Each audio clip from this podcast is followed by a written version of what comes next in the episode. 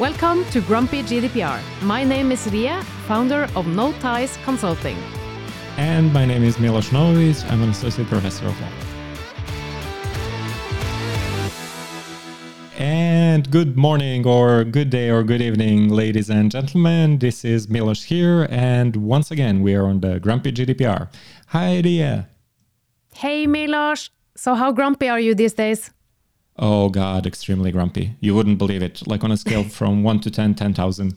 oh my you? gosh, that is that is a lot of grumpiness. I, I tend to uh, to agree with that. I was uh, telling someone today that I had 127 unread in my RSS, got it down Monday morning to 34, and now it is 95.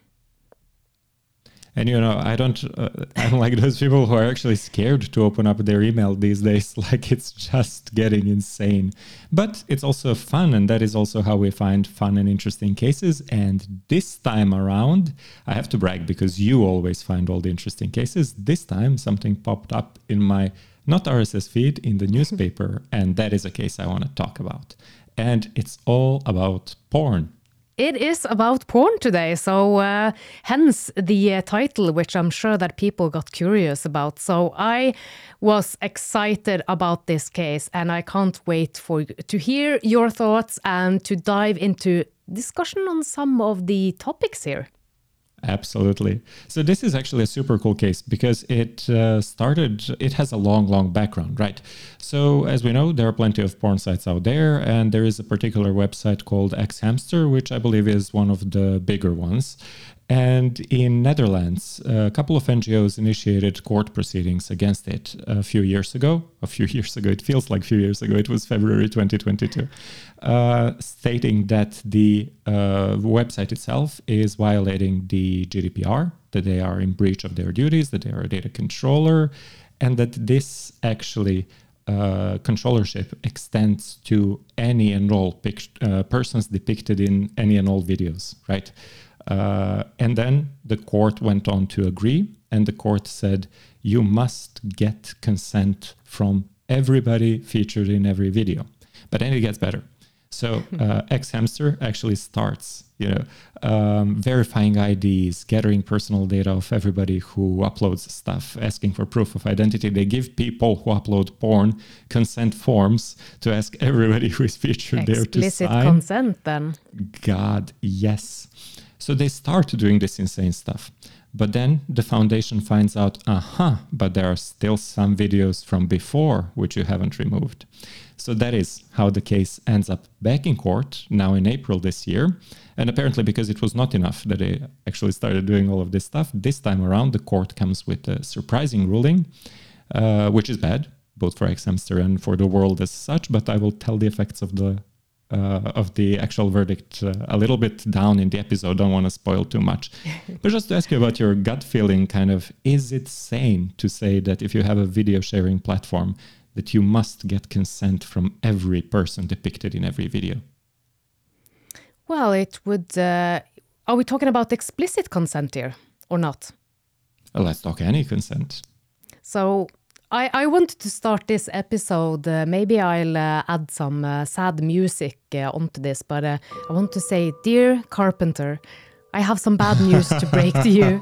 You and everyone else in the entire world are now joint controllers processing special category personal data. Insane. Goodbye, legitimate interest. It has been nice knowing you so far. and then the myth uh, has been proved to be right. Consent is uh, the only legal basis for processing uh, personal data. Or is it really that bad? Honestly, given the fact, uh, so I'm going to spoil it a bit here, given the fact that they were not only uh, ordered to pay the court costs, the damages, they were imposed actually, uh, I think, 500 euro fine per video per day, which remains online in which they can't prove consent. Uh, so uh, I think seems... actually, Milos, it was 10,000 euro per day, which increases by 500 euros daily up till okay. 30,000 euros per day. Oh, wow. Let me upload something immediately, then God knows how long it'll take them to remove it. We should upload Grumpy GDPR. Um, yeah, no, this, this one at least X rated. Yes, exactly. So look, looking into it, um, the whole joint controllership thing. We know it started a long time ago. We know it started with Court of Justice, and it just strikes me how thin the system has become, how thin everything is stretched, right? Because mm. one of the things that you always bring up is that controllership is uh, about responsibility. And then, yeah. but if you're suddenly co responsible with everyone, what do you do? Yeah, I think it's starting to become very technical and very artificial. And I do a lot of role assessment uh, jobs, and I, I, have no idea how many, not days, but weeks or months I've spent on this, reading all of the relevant uh, Court of Justice cases and all of the cases that I could find. And the more I think about this, the more I get the feeling that it is so artificial. It doesn't really work in practice. It's like, mm, you know, pushing a square peg through a round hole, or what they say. Mm. It, it feels like you're trying to accommodate something to a technicality rather than looking at what's really at core here. And that's the data subject's rights and the mm. responsibility you have for processing personal data. So I think that my recommendation to anyone sitting with the role assessments themselves as well is to just take a step back. Leave the definitions for a moment and look at the case at hand and the matter at hand and what we are trying to do here is to protect people's rights and freedoms, right? Mm. So if we take that perspective instead, I think um, I think it'll be much easier. And maybe the courts should start to think that as well.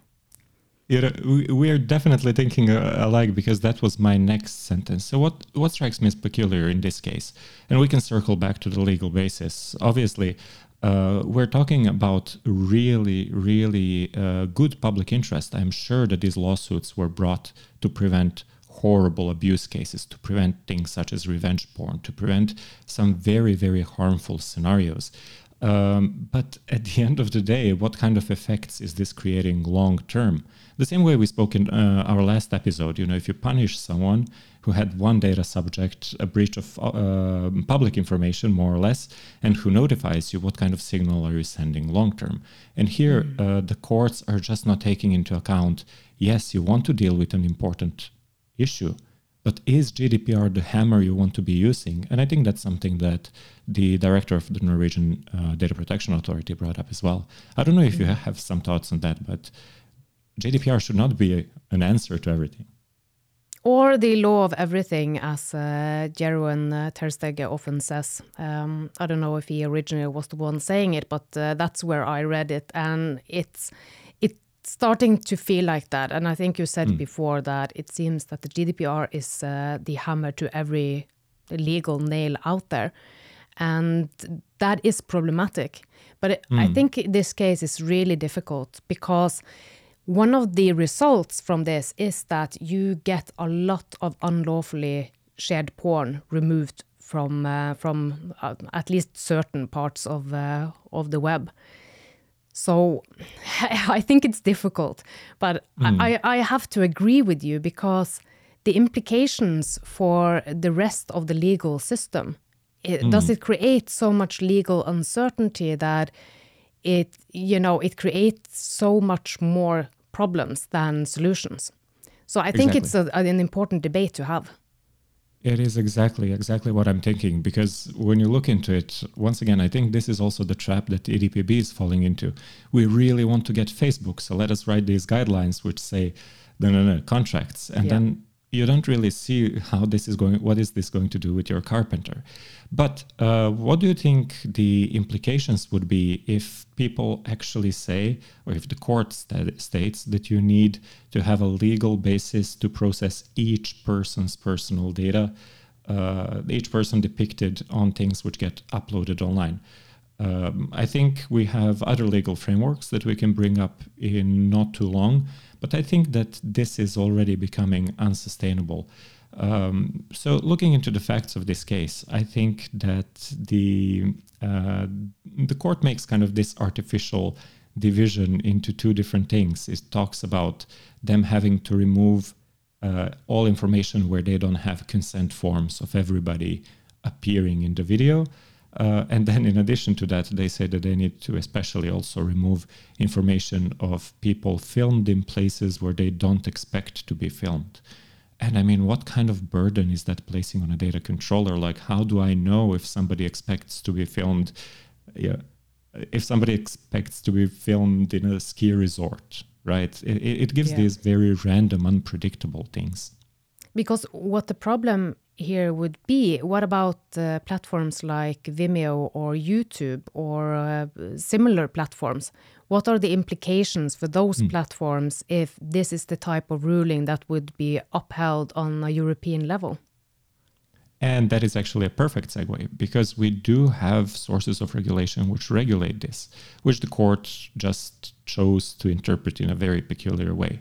So you have the e commerce directive, which is now being replaced by the Digital Services Act, which regulates the liability of intermediaries for illegal content and such.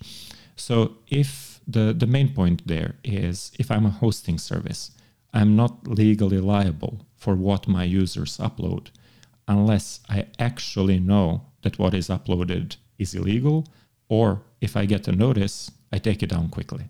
So that is how the internet works and has worked since 1990, whatever, 80s, I guess. yeah, yeah, right. Uh, and that is a perfectly logical thing, right? YouTube can't and shouldn't moderate every video. It shouldn't be, uh, say that I, on your blog, uh, or your newsletter. No, I I can't upload to your newsletter. Let's say you have a comment field uh, on your webpage, and I write down the instructions on how to make a bomb. Obviously, you're not going to be liable for that unless you find out and choose to leave it there. Yeah. So um, there is nothing different about personal data there. Like it's it applies for everything from um, criminal, all areas of law.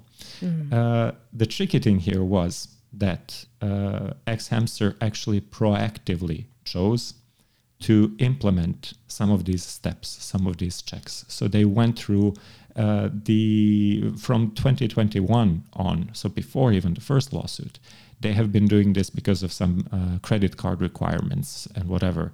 Uh, doing t- um, pre-moderation of content, taking things immediately down when they get reported, and only then reviewing them, uh, asking for consent as well.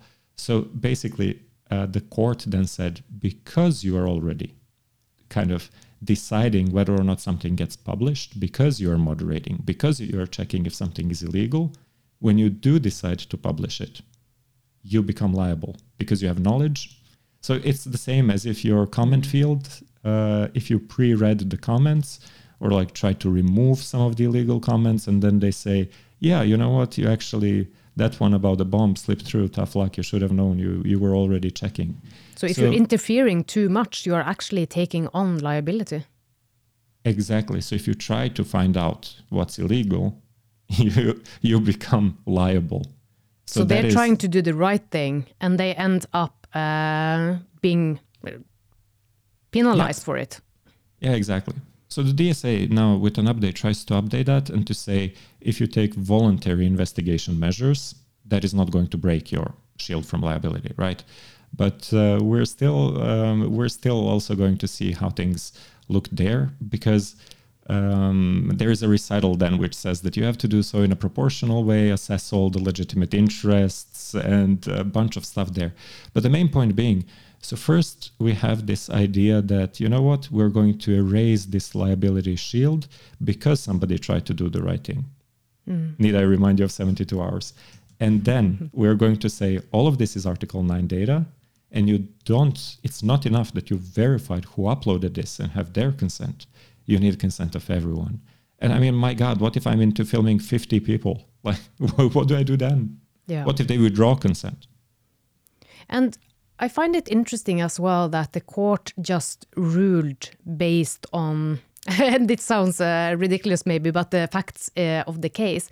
Because I had someone messaging me about something around the same uh, type of issue. This was actually, uh, unsurprisingly, related to 72, um, the 72 uh, hours episode.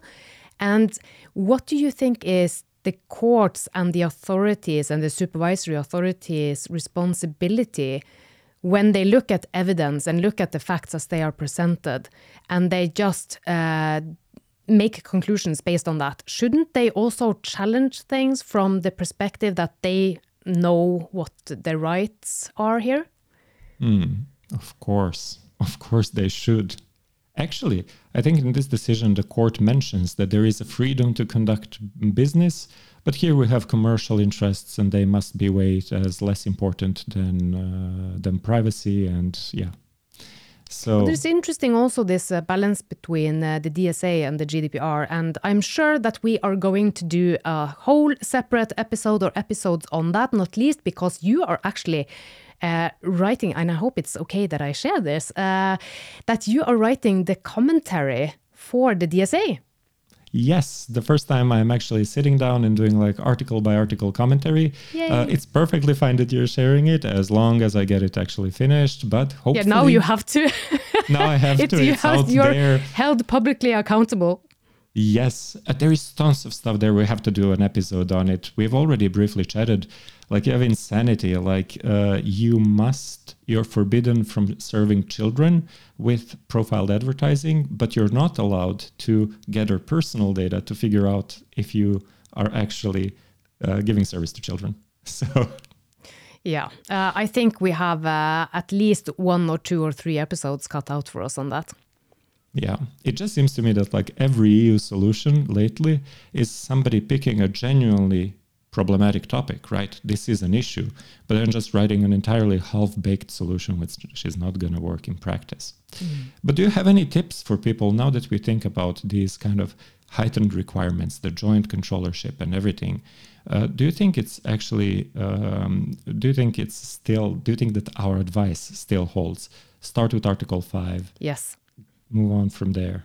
Absolutely, 100%. That was uh, going to be my answer uh, again first go to Article 5 and then Article 30, the ROPA, because, eh, you know, whenever I do role assessments, it is a requirement that they have done the ROPA first. And if they haven't, that has to precede the role assessment because you can't do any role assessment unless you know what you're role assessing.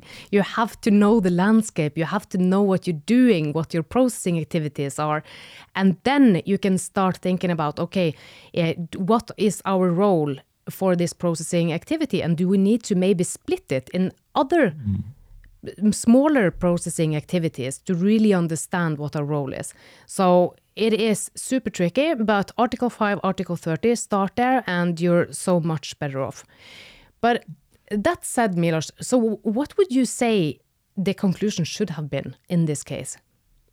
In this case, honestly, I would have just gone for the e-commerce directive. So the currently um, depends on applicability, blah blah blah. Mm. Uh, liability exemptions. So they are a service provider, they're a hosting provider. You cannot expect Instagram to get consent for every photo that gets uploaded.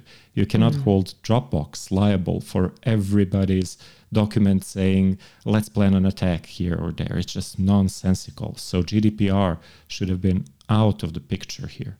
It, yeah. We should not be discussing their GDPR liability. But it is a part of a big problem, and uh, me being grumpy about that is not going to fix it. Now, uh, you remember how I said in the beginning, I'm not going to spoil it what the court actually said. Uh, you know, but it is still surprising mm. what they actually ordered. So, what they have ordered is, uh, in essence, two things. Number one, remove all the videos of Dutch people worldwide. So remove them from the American website anywhere. And in Netherlands, remove all the worldwide videos in, into which you do not have consent forms from every single person in that video. And remember, when they're talking about personal data, it could be like my birthmark. Hey, everything is personal data, so can be identified. Yeah, these days everything is also special category personal data, right? Yeah. But can you imagine the extent of such a drastic measure this is worse than a fine. This is what you were talking about, right? Yeah. You just say, remove it, that's it, delete it. And first of all, yeah. It's like Pornhub. That was a similar case as well, where they just purged all unverified content from their uh, platform. And I think that was what started the uh, credit card thing that you mentioned, because the credit card mm. companies, they just required it. And that got me thinking as well that sometimes it's not the uh, supervisory authorities, it's not the courts, but there could be other actors in a market that could really accelerate the data erasure efforts. Mm, definitely. Data minimization, everything they can uh, it's just I think uh, very very important to see that system as a whole, like to actually start talking about partnerships there between the public and the private sector. Mm. But uh, the more you start banning, and to me, looking realistically at things. Come on what have we spoken about during our past episodes? Why do i feel like we need an optimistic episode uh, for the next one? It's like the authorities yeah. have become worse than facebook. You know some years ago we used to say oh, facebook you know how dare they with this move fast and break things.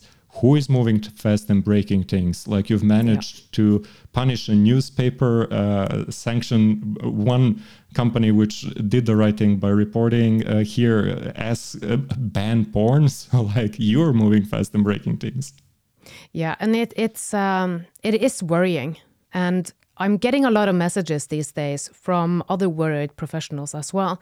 And when we're talking about special category personal data, so we are going to do a separate episode on this. So I just want to touch on it briefly, and that is the infamous uh, Court of Justice ruling from uh, last fall, was it? Case 184 slash 20. I'm not going to yeah, attempt that name because uh, the names no, of these cases are horrible. Yeah. yes. because I had one thought uh, regarding the, the ruling that we're talking about now is that is this really Article 9 data? So that would be my instinctive thought as well. But we have to talk about that judgment. The way that I interpret it and understand it, and seemingly is widely understood, is well, basically, if you put down a name of a person you're living with someplace, that's already Article 9 data. Anything from which you can infer somebody's sexual orientation or health or anything is also sensitive data. And again, that then leads us to the result that I guess I can't use legitimate interest or contract for anything um, mm. because, come on, like literally the name of a person you're living with is sensitive data. Yeah, and and the thing I'm yeah, the thing I'm I'm wondering about in this context is the definition they're using because if you look at Article 9.1, it says sex life or sexual orientation. And I, I, didn't have time to, to look it up before the episode, but I'm curious as to the Dutch translation in their actual uh, Dutch law, because uh, it's not in the in the ruling we're talking about today. They have translated it to what was it? Sexual behavior, hmm. which I think is different from sex life and sex uh, sexual orientation. So they are classifying these videos on the porn site as a special category of personal data because it relates to a person's sexual behavior. And I disagree. I don't think it's Article 9 because it's uh, not regarding someone's sex life or sexual orientation. Uh, I will have to take a different stance on there. And given that, again, everything seems to be sensitive data in my interpretation these days. We're getting ahead of ourselves. we need an Article 9 episode. Yeah, we do. We do. But um, so my takeaway, you asked for that. Download your porn, folks. Go run before it's banned. what about yours? I'm curious um, as to Article 9. I'm more curious now, so we really need to to plan for that uh, episode. And um, yeah, I have some thoughts there, but I won't I won't ruin it uh, now. But I think it's uh, this is important, and I would like to see how this would relate on a European level. So uh, come the DSA, and let's see what happens in the market from there exciting times ahead of us, the new, quote unquote the new GDPR. But I wish you a very, very, very nice rest of the day. And I think we're going to wrap it up there. Yeah, uh, last thing. When can we expect your book? Oh, don't ask. It's supposed to be done by November. We Um, will have it in November. Yay! Yes, yay. Um, thank you so much for putting pressure on me. I'm getting the Um, death stare here, by the way, people. So uh, I'm glad it's uh, only a podcast. Uh, thank you so much and have a lovely day. Thank you, Milos. Speak soon. Bye bye. Bye.